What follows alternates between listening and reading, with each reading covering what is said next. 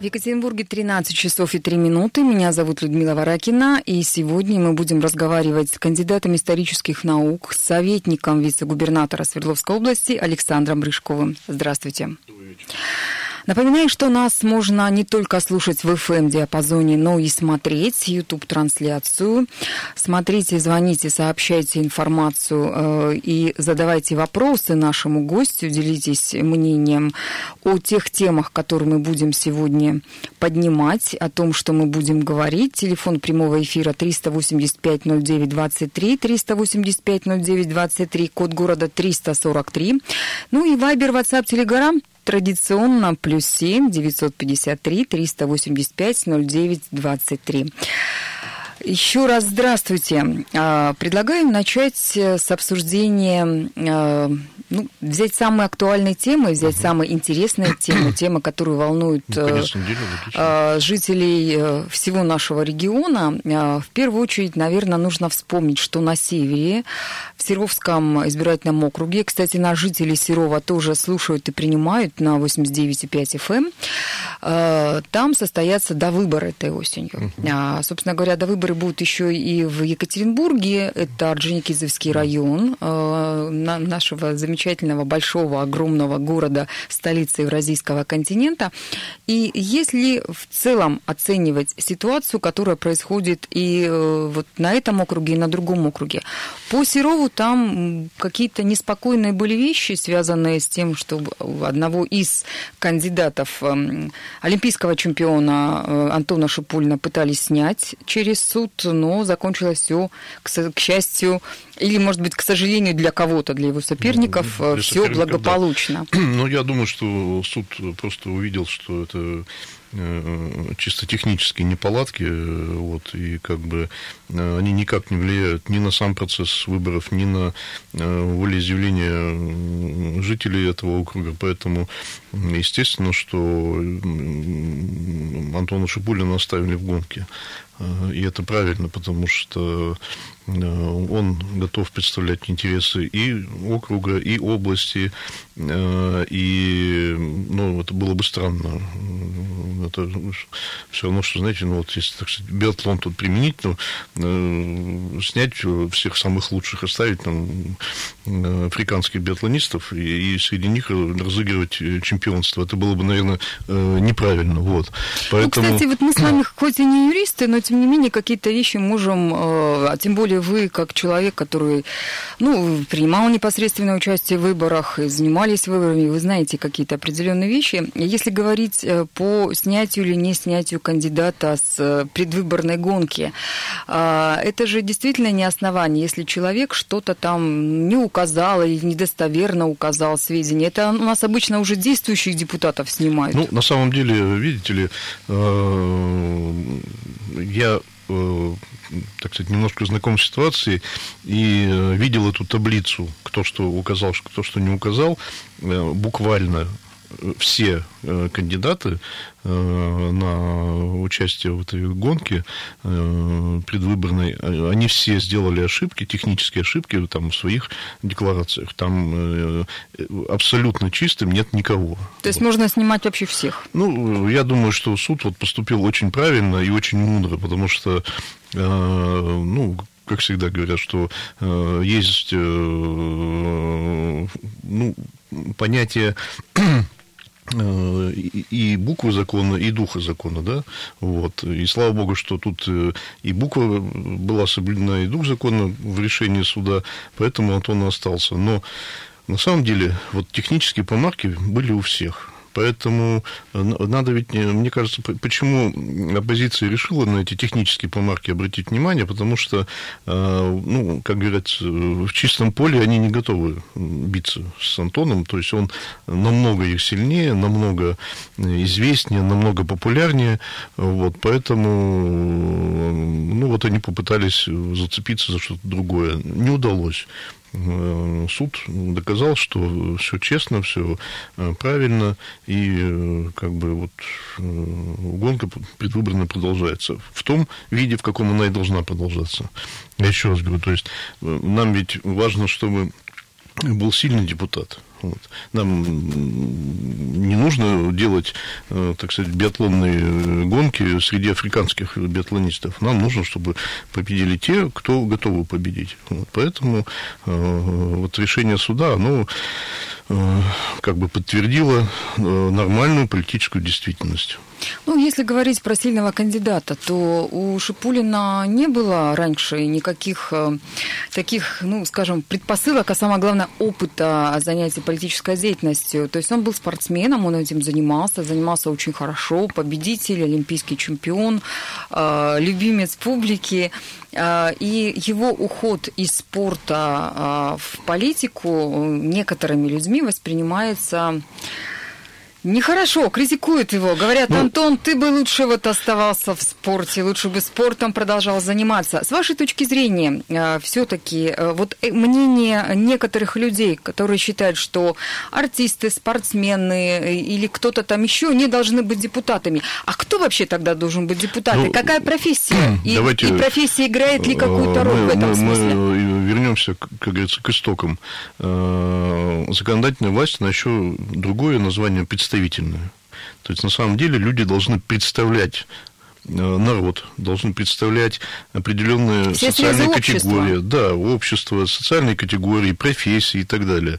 Э, и мне кажется, что это, это нормально, что вот такой человек, как э, наш олимпийский чемпион, может быть представлен в Госдуме. Почему? Ну, надо просто знать его лично, чтобы это, это очень честный, очень порядочный человек.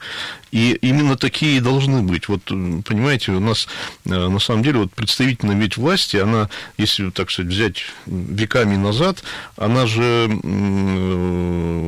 сейчас мы привыкли, что там, а давайте лучше это пусть будут профессиональные юристы или еще как, как бы кто-то, да, а на самом деле э, там должны быть честные, порядочные люди. Это тоже важно чтобы, э, когда возникнут какие-то политические проблемы, чтобы мы знали, что в Госдуме есть э, интеллигентные, умные, порядочные, просто вот хорошие люди, которые представляют наши интересы. Если говорить э, про э, выборы, которые будут этой осенью, э, интересовались ли, узнавали ли вы ситуацию на, на, на местах, что называется? Тот же самый Серовский избирательный округ.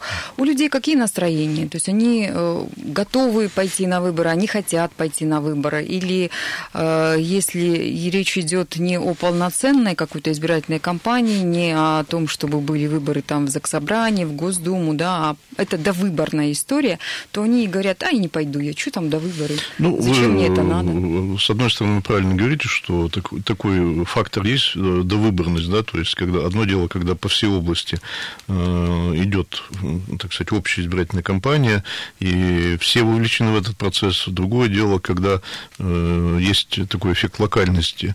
Э, конечно, явка, наверное, будет чуть ниже, или даже, может быть, не совсем чуть, значит, ниже, чем э, в традиционной кампании, когда везде выбираются депутаты, но э, я думаю, что она будет достаточно высокой, чтобы э, жители Серовского округа смогли своего представителя в Государственной Думе определить. Предлагаю поговорить э, еще на одну тему, тему, связанную с довыборами в Екатеринбурге, Орджоникидзевский округ. Там уже не Госдума, а там уже собрание. С вашей точки зрения, как там идут дела? Вот, вы знаете, э, когда у нас уже ну, достаточно, достаточно период времени, э, избирательные кампании идут достаточно спокойно, то есть в какой-то степени, да, без скандалов. Ну, то есть, если мы вспомним там 20-летней давности выборы, там, когда э, это были действительно там борьба не на жизнь, а на смерть, э, сейчас они идут спокойно. И, наверное, это хороший признак, потому что э, вот вспомним помните, там, когда были 90-е годы, э, те самые там либералы, радикал-либералы говорили, вот посмотрите там, на Западную Европу, там э, люди даже не знают фамилии там, э, своих кандидатов порой, да, э, люди э, спокойно ходят на выборы, ну, вот пришли, проголосовали, ушли, то есть без, без истерик, без эксцессов.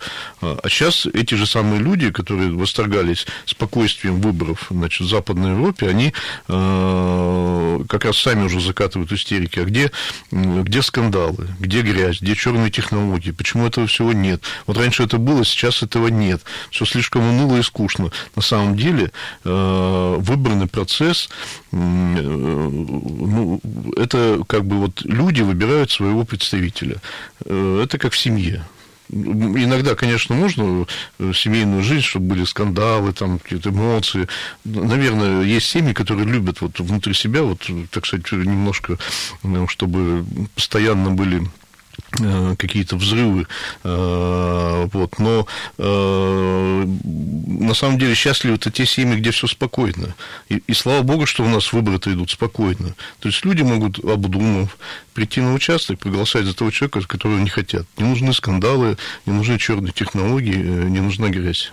Вы слушаете радио «Комсомольская правда» в Екатеринбурге. У нас 13 часов и 15 минут. И напоминаю, что мы беседуем с советником э, вице-губернатора Свердловской области Александром Рыжковым. В первой части программы мы обсуждали вопросы, связанные с довыборами в Госдуму по Серовскому округу и э, законодательного собрания Свердловской области по Орджоникидзевскому избирательному округу города Екатеринбурга. Напоминаю, телефон прямого эфира 385-09-23, 385-09-23, Вайбер, WhatsApp, Telegram, плюс 7 953 385-09-23. И нам пишут, э, люди пишут, спасибо вам за интересный эфир. Спасибо. Эфир у нас не закончился, еще, еще у нас много всего будет интересного по обсуждению. Так, Константин пишет, сейчас целесообразно выбирать в депутаты прежде всего хороших специалистов, которые могли бы поднять производство отечественных товаров. Ну, кто поспорит, действительно. Ну, это тоже, вот видите, ну, надо... Э, кризис в стране, друзья, кризис. Э, ну, нам нужны специалисты разные, в том числе те, которые будут э, заниматься производством отечественных продукций. Вот действительно хороший посыл. Понимаете, как говорится, специалисты везде нужны. И, ну, я тут с Константином поспорил бы в каком отношении. Э, Государственная Дума – это не биржа, и не научно-техническое бюро, у нее немножко другое предназначение. Поэтому, э, конечно, нужны люди, которые понимают процессы, э, как идут и что происходит вообще. Но э, все-таки Госдума это немножко не об этом. Но, с другой стороны, депутаты Госдумы же могут принимать какие-то законы, которые стимулируют развитие отечественного предпринимательства, да, и в том конечно. числе производства какого-то местного, да? Может быть, в этом плане Константин ну, вот имеет в виду? Поэтому видите, у нас Государственная Дума, поэтому и построена по э, принципу и партийные списки, и одномандатные круга. Э, пропорциональная мажоритарная система. Почему? Потому что носителем как раз идеологии определенной развития да, являются партии. Вот, то есть э, партии, которые защищают, например, готовы какие-то принимать протекционистские меры в отношении значит, собственных товаропроизводителей, которые готовы ответить на санкции и так далее. То есть ну, давайте, мы сегодня в эфире уже отматывали на 20 лет ситуацию назад, еще раз отмотаем. То есть 20 лет назад мир был совсем другой. То есть э, вы, как специалист в экономике, э, вы понимаете, что, наверное, в страшном сне никому не могло присниться, что будут такие санкционные войны, вообще повсеместные, не только против России, они идут повсеместно. Мир вообще изменился. То есть, с одной стороны, он стал очень противоречив. То есть, с одной стороны, глобализация, она свои темпы не ослабляет, но с другой стороны, несмотря на глобализацию, идут э, вот эти охранительные, так сказать, санкционные меры. Э, это, конечно, феномен вот нынешнего состояния мировой экономики и российской экономики. Поэтому тут нужно иногда действительно проявлять очень большую политическую волю, чтобы защищать свое, свое производство, своих товаропроизводителей, свой и, и большой, и малый, и средний бизнес. Это действительно так. И тут нужно не только выпускники МГИМО, Тут нужны и те люди, которые просто будут болеть за Родину. Если... Ну вот, кстати, тут реплика еще тоже от Константина. Трамп в США, бывший строитель э, и хороший организатор. Еще раньше Рузвельт был организатором строительства дорог и коттеджей, поднял экономику США. Ну, я вот вижу, что у Константина такая склонность к э, концептуальному анализу. Э, ну, Трамп немножко не строитель, он, э, как сейчас модное слово, девелопер, да? Да, да, да. Вот это, это немножко другое, да. Он продавал то, что построили другие. Ну, точнее, даже не продавал, он планировал, как построить и как потом продать. Вот это development называется. Кстати говоря, хорошее слово. Я вот очень большой противник всяких заимствований, но тут интересно, что мы знаем, что develop это значит развивать. To develop, development развитие. Вот. Developer это получается человек, который развивает. И, наверное, в каком-то смысле в этом отношении Америке повезло, что вот девелоперы во главе. Вот. Но это их проблема, это их склад мышления и так далее. А, но насчет э, Рузвельта, это вот действительно э, Рузвельт во времена Великой депрессии э, предложил сделать большие вливания финансовые, государственные, бюджетные в том числе, в создание инфраструктуры промышленной, транспортной и так далее. А, и это была, так сказать, кенсианская модель экономики. Э, и по большому счету, и э, то, что в России сейчас происходит, ну, напоминает, это не, не то же самое, но напоминает несколько модель Рузвельта, что надо создать мощную инфраструктуру, э, транспортную, э, промышленную, индустриальную, социальную в том числе. Национальные проекты на это нацелены. Э, и вот когда многие говорят, все разбазарили, вот были точные годы, все разбазарили, ничего не осталось. На самом деле деньги в России есть. И вот если вы посмотрите последние там, ну, такие программные выступления президента нашего Путина Владимира Владимировича, то э, вы увидите, что э, государство готово делать огромные вливания в экономику. У нас государство никогда такими ресурсами не обладало, чтобы вообще определять ситуацию на рынке определять ситуацию э, в экономике, глобально определять. То есть у нас сейчас самый крупный инвестор – это государство. Это, с одной стороны, очень хорошо, с другой стороны, конечно, и наш, наш крупный и очень крупный бизнес должен ориентироваться на это и тоже вкладывать в родную страну, а не только, так сказать, понятно, э, выводить капиталы. Это, это большой сигнал. Я думаю, что вот это будет второй шаг – вот этой политики Путина, что он как бы показывает, государство вкладывает в страну, в экономику, в качество жизни, и все должны вкладывать. Ну, и прежде всего те, кто, конечно, экономические игроки. Они тоже должны вкладывать в страну. Если говорить про национальные проекты, раз уж вы заговорили, угу. то они развиваются в Свердловской области очень хорошо. Например, один из национальных проектов – это безопасные качественные автомобильные дороги. Для примера можно привести Нижний Тагил. Кстати, Нижний Тагил нас слушает на 96,6 FM. Эм. А, вы можете, уважаемые тагличане, звонить нам в прямой эфир, либо писать свои сообщения и делиться своими новостями и комментировать э, все то, что мы говорим с нашим уважаемым экспертом. Так вот, э, по этому самому национальному проекту «Безопасные качественные автомобильные дороги» 90, 89% автомобильных дорог Тагила э, будут абсолютно новыми, совершенно новыми.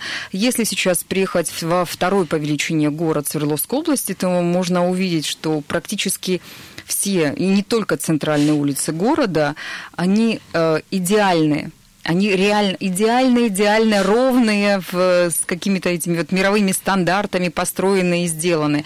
То есть даже те знаменитые дороги, разбитые тагильские, которые никогда, там, какими десятилетиями, наверное, вообще с самого начала, они, не, строительство этого территории этой никогда не менялись, ни покрытие, там, ни булыжники вот эти вот. Сейчас там все ровно, идеально. То есть это как раз говорит э, и поддерживает вашу мысль предыдущую о том, что государство вкладывает. Ну, на самом деле я э, тоже э, так получается, что езжу достаточно много по области. Конечно, ситуация меняется ну, с теми же дорогами, да, то есть я понимаю, что там, ну, наверное, 90% населения людей, так скажем, хотели бы сделать ремонт в своей квартире и в то же время, значит, не начинают это делать, потому что это связано с какими-то неудобствами. Вот. В каком-то смысле там тоже строительство дорог, это вот как ремонт в собственной квартире. Неудобства есть, но всем же хочется потом получить красивое, элегантное, изящное, обустроенное жилье. И для этого надо немножко потерпеть. Поэтому Э, дорожного строительства в области очень много, э, и, и мосты ремонтируют, и... И новые строят. Новые строят, да, и э, в городах ситуация кардинально меняется. Но это, конечно, связано с какими-то неудобствами. Вот. Ну, приходится немножко терпеть, как говорится. Но ну, это же временное неудобство. Это временное неудобство, есть, Мне кажется, которые... все должны понимать, что mm-hmm. там несколько месяцев лучше перетерпеть, но ты потом конечно, будешь ездить конечно. по ровной качественной ну, дороге. Ну, это и Екатеринбург, и Нижний Тагил, вы правы абсолютно. И да любые вот э, федеральные, региональные трассы, можно сказать, что э, ситуация с тем, что было 10 э, лет назад, это небо и земля. Это действительно небо и земля. Ну, я не знаю, там по Московскому тракту, по Пермскому ехать было просто страшно. Вот 10 лет назад было ощущение, что ехать надо не на автомобиле, а вот бронетранспортер брать и ехать. Сейчас действительно едешь как по, так сказать, по скатерти. Это, ну, и, и это и быстро, и безопасно, и так далее. То есть, э, к сожалению, у нас немножко мы все настроены на негатив. Ну, вот есть такое... Это, я, не считаю, что национальный черта это какое-то такое временное явление. Э, люди готовы скорее обсуждать какие-то негативные моменты, чем позитивные. А позитивные, как бы, это само собой разумеется. И люди, наверное, правы. Действительно, когда хорошо, это правильно. Правильно, когда плохо. Э, неправильно, когда плохо. Вот.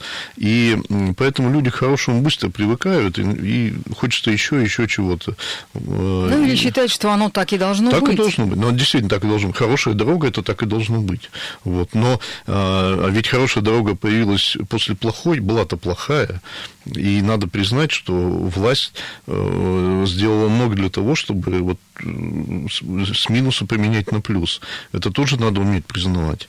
Э, но, с другой стороны, конечно, останавливаться в улучшении качества жизни нельзя. Мы пока не в идеальном обществе живем, к идеалу надо стремиться, и поэтому мы сейчас и говорим, что Э, государство готово вкладывать в качество жизни огромные э, финансы, огромные э, делать вливания, но это должно быть не государственным только делом, это должно быть общенациональным делом. Общенациональное дело, что значит и бизнес должен откликаться, и простые люди где-то должны вот тоже в этом во всем участвовать. Прежде всего, конечно, своим, своей работой. То есть каждый, вот тут наши слушатели говорили, специалисты должны быть. Мы все, каждый в своем деле специалист. Просто надо хорошо работать всем.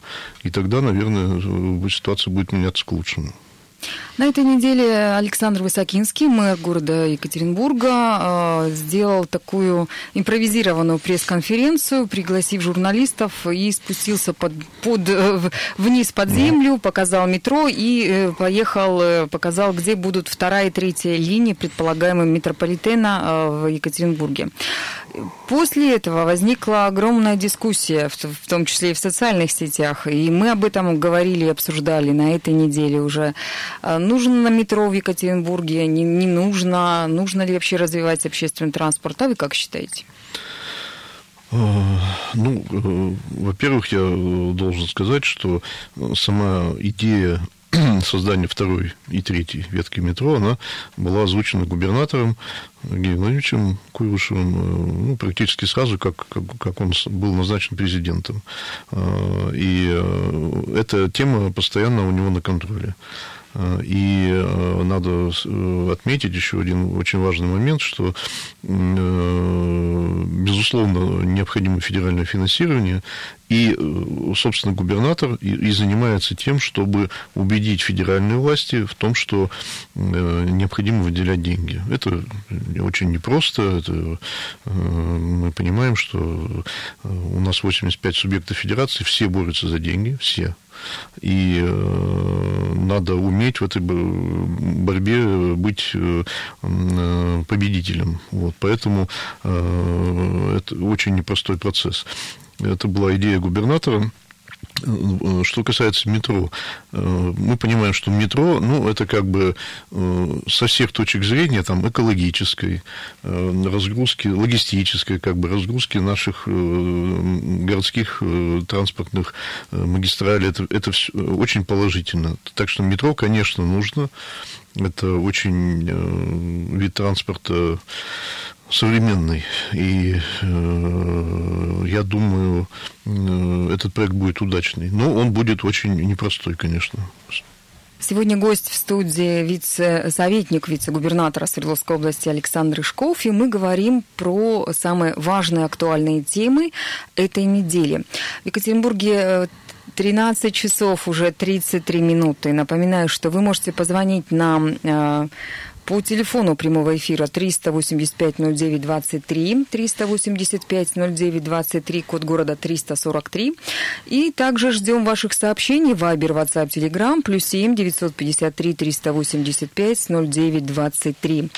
Перед тем, как уйти на небольшой перерыв э, новостной, мы с вами обсуждали тему строительства метро, точнее, второй и третьей ветки в Екатеринбурге.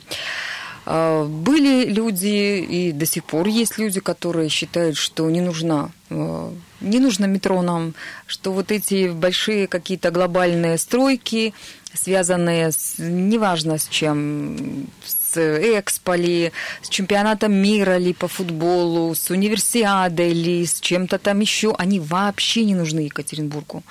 Так э, с вашей точки зрения все-таки, если смотреть по государственному, по масштабному. Если думать э, не о сегодняшнем дне, а о завтрашнем и даже послезавтрашнем, а, вот подобные проекты, будь то строительство метро, будь то строительство какой-то инфраструктуры, э, нацеленной на а, проведение на территории больших масштабных международных э, событий, проектов, нужно ли Э, Свердловской области и конкретно столицы Евразийского континента Екатеринбургу? Ну, э, я бы хотел сказать, что тут э, вот, явная взаимосвязь, как говорится, личного и общественного. То есть, с одной стороны, это действительно по государственному, с другой стороны, это касается каждого человека.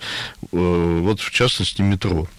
Смотрите, у нас уличная система, вся транспортная система города э, была построена в те времена, когда обеспеченность автомобилями была еще советских норм.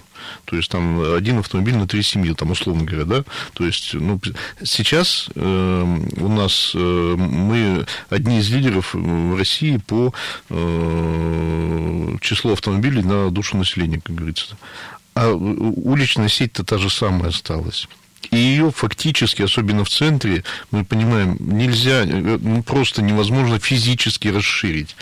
Э, поэтому, э, естественно, метро нужно. Потому что если не будет метро, если не будет альтернативы развитию наземного транспорта, то э, город может просто встать и это понятно всем.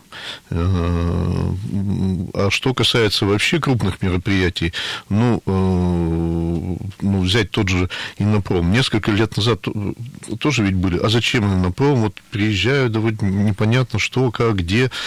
Э, сейчас Иннопром – это действительно мировое для бизнеса событие. То есть приезжают крупнейшие бизнесмены, приезжают люди заключать контракты. И Екатеринбург для них это место э, ведущей международной индустриальной выставки. Мы сейчас вот этими э, губернаторскими проектами, такие как Иннопром, подтверждаем свое э, место вообще в российской экономике, как индустриальный регион. Это первое. Что касается... Э, и чем еще был всегда знаменитый Урал и Екатеринбург? Э, это э, интеллектуально было, ну, так сказать, одно из... Мозгами из своими, да, мозгами. мозгами. А универсиада, когда вот сейчас люди начинают критиковать универсиаду, мы же имеем возможность, чтобы и наш федеральный университет, и чтобы другие, естественно, университеты, потому что все будут участвовать в универсиаде, они вошли в элиту Э, университетов мировых. Потому что, э, я вас уверяю, проведение универсиады это будет э, мощная реклама и для нашего федерального университета, и для нашего студенчества, для, для всех студентов, для каждого студента, который учится в УРФУ э, и в других вузах э, Екатеринбурга, это будет возможность совершить мощный и личностный и, э, нарывок. И ну, всему городу это будет огромные возможности даст. Поэтому эти проекты не просто нужны, а если мы хотим выживать в условиях очень жесткой конкуренции, конкуренция идет за все, за деньги, за умы, за технологии, за ресурсы. Вот если мы хотим выживать, нам необходимо проводить крупные мероприятия. Вот э, посмотрите, э, я нисколько не хочу обижать наших соседей Челябинск, да, но вот им, по сути, не удалось провести саммит ШОС. Его пришлось перенести в столице. Э, я вас уверяю, это и для самолюбия, и самое главное для будущего, это очень большой удар. Э, ну, вот представьте, если бы мы хотели и взяли и не провели ну, для, для нас, для всех, для екатеринбуржцев, для уральцев, это был бы удар очень мощный по, э, и по репутации, и вот, ну, просто по психологии. А у нас, слава богу, таких сбоев нет. И я надеюсь, что никогда не будет. И нам нужно все эти крупные мероприятия проводить. Тогда мы будем лидерами в гонке. Говоря о национальных проектах, говоря о пятилетке развития губернаторской, говоря о больших и малых э, каких-то Э, проектах, которые реализуются конкретно в Свердловской области, в том или ином муниципальном образовании нашего региона, нужно, наверное, помнить в первую очередь о человеке. И э, история, которую «Комсомольская правда» поднимала, угу. мы первые начали рассказывать про Светлану Аринушкину, маму восьмерых детей, которая оказалась в тяжелейшей ситуации. У нее сгорел дом, и она буквально на улице с этими детьми осталась. Эта история заинтересовала губернатора Свердловской области. Я знаю, что вы э, по поручению губернатора ездили вчера, смотрели, что происходит. Один из меценатов э, ну, Игорь Алтушкин, уж назовем этого человека, русская медная компания, он купил ей новый дом, но тем не менее, все-таки на том старом месте, э, где был э, где был сожжен дом вот этой самой Светланы, там этот дом будет построен, как губернатор обещал, обещание это будет выполнено. Что вы вчера там увидели? Удалось ли с ней переговорить? Что она говорит? Мы, кстати, тоже обязательно, наша команда «Комсомольской правды» на следующей неделе к ней собирается ехать. У нас есть и подарки и от наших читателей, и мы сами э, ей там везем некоторые вещи для детишек, потому что 1 сентября приближается, хочется посмотреть и помочь э, и деткам, и э, Светлане Аринушкиной. Так вот, что вы вчера увидели и что вам удалось узнать и пообщаться? Ну, на самом деле, после публикации, э, вашей публикации, Вопрос действительно губернатор сразу взял на контроль,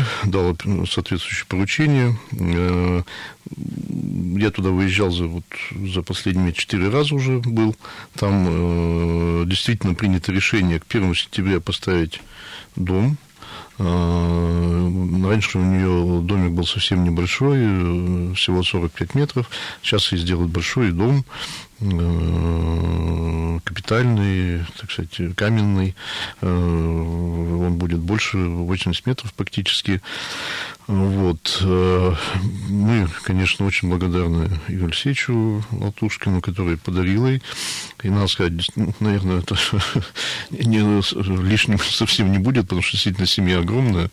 Вот. И, и э, они, вот, я знаю, уже документы получили, переезжают вот в эти дни э, в, в тот дом, который был им подарен достраивается этот дом, там уже почти коробка готова, там осталось только еще немножко под крышу и крышу поставить.